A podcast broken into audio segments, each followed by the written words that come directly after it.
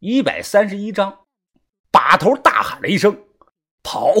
我们疯了一样掉头就跑，都不知道具体发生了什么。在漆黑的墓道中，几把手电光是闪来闪去。跑得着急，小轩扑通一声摔了一跤，我过去扶他。趁这个时候，我回头打着手电看了一眼，棺材里的黑水就像粘稠的黑血，顺着主墓室向外流淌。此时那种奇怪的香味越来越发明显，离这么远我都闻得到。我们用最快的速度出去，把头吩咐赶快用木板盖上盗洞。然后把头闻了闻自己的衣服，他着急地看着大家，都赶快去河边洗澡，然后把衣服脱掉烧了。洗澡烧衣服怎么了？把头豆芽仔不解地问。现在别问这么多，快照我说的办，具体原因我等一下再解释。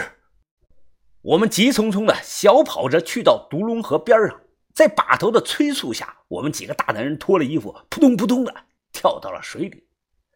看小轩略带犹豫，我劝着小轩，哎呀，小轩，现在顾不了那么多了，听把头的，我们几个男的都不看，你赶快下来洗吧。我隐隐地猜到把头让我们下河洗澡的原因，是因为我们衣服上和身上有那种奇怪的香味。小轩哦了一声，开始解腰带脱衣服，看到豆芽仔眼睛余光偷偷地往这儿瞥，我啪的朝他的脑袋上扇了一巴掌，呵斥他别看。河水流速很快，水冲在身上感觉很凉。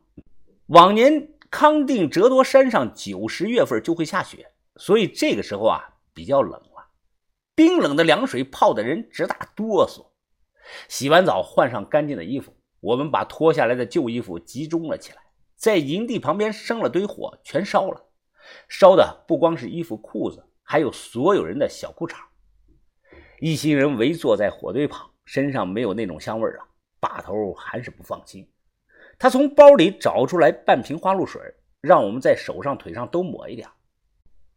把头深吸了一口烟，他扭头看了一眼盖着木板的盗洞方向，眼神中带着两分惧怕。于哥往篝火中扔了根树枝，把头那棺材到底是个什么东西啊？豆芽仔也紧跟着问。是啊，把头，我也好奇不会有个大粽子在里头吧？粽子就是僵尸，晚上听到这两个词谁心里都不舒服。我呵斥豆芽仔别乱说了。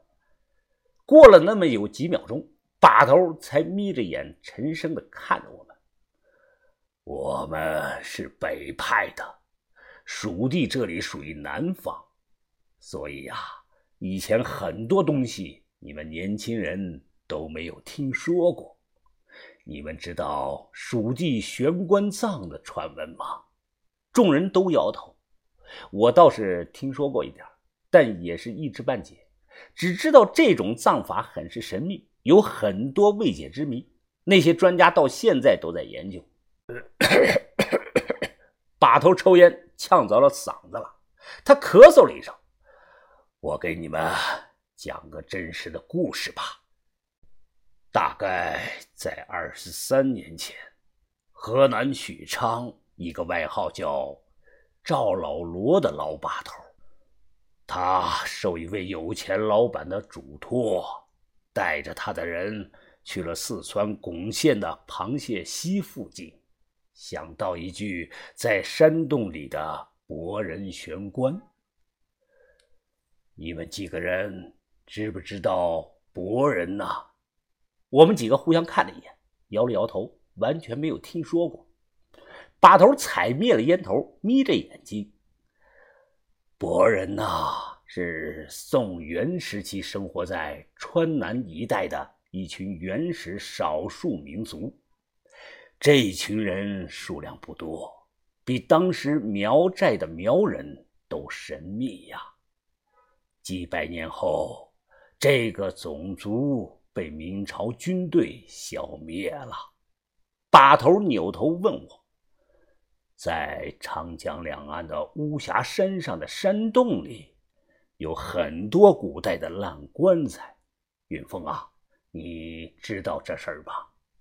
我点头说知道。听人说啊，好像棺材里葬的都是以前的巴人。把头听后摇了摇头，他们搞错了，不是巴人，是勃人。三峡山上那几百具烂棺材里躺的都是勃人。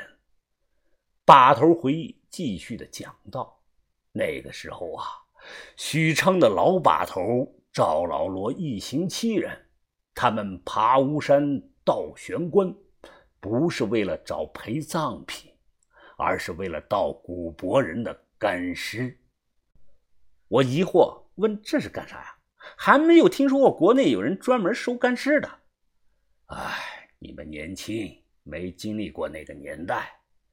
那个时候社会上最流行的3件事，一是气功大师，2是神医偏方，3是科学养生。当时啊，有种偏方传言，说把古勃人的干尸磨成粉末，女人喝了以后能提高皮肤的弹性，可以美白，还可以丰胸。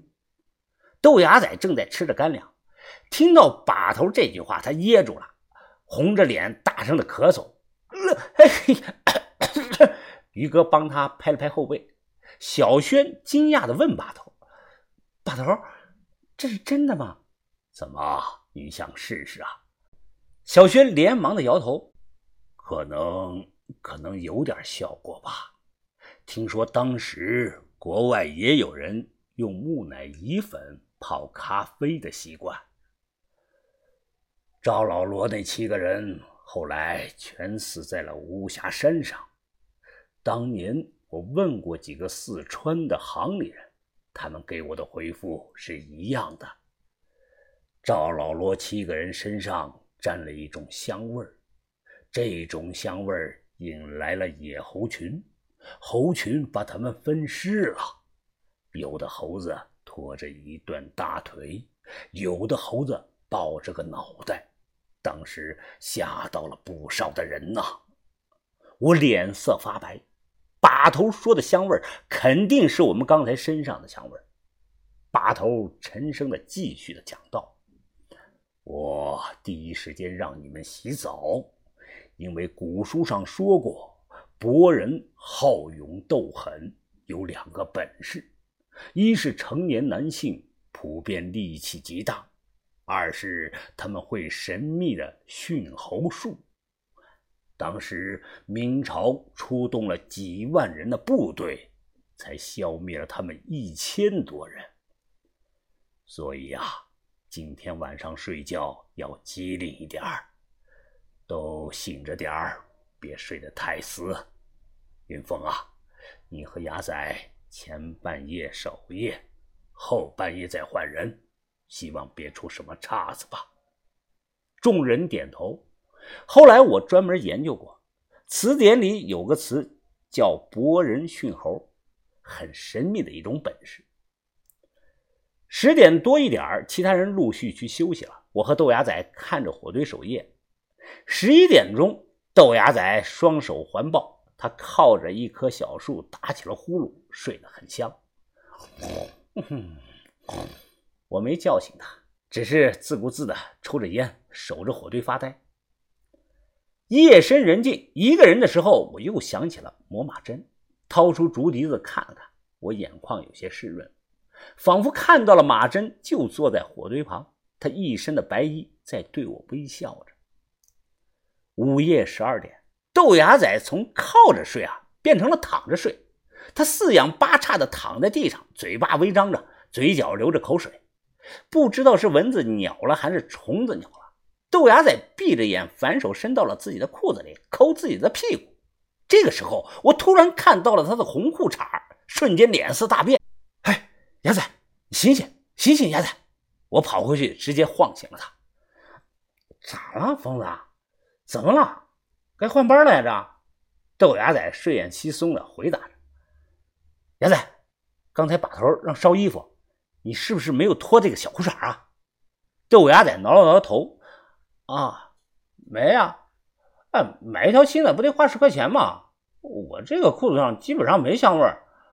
哦，我闻了，是臭的。不信我脱下来，你再闻一下呗。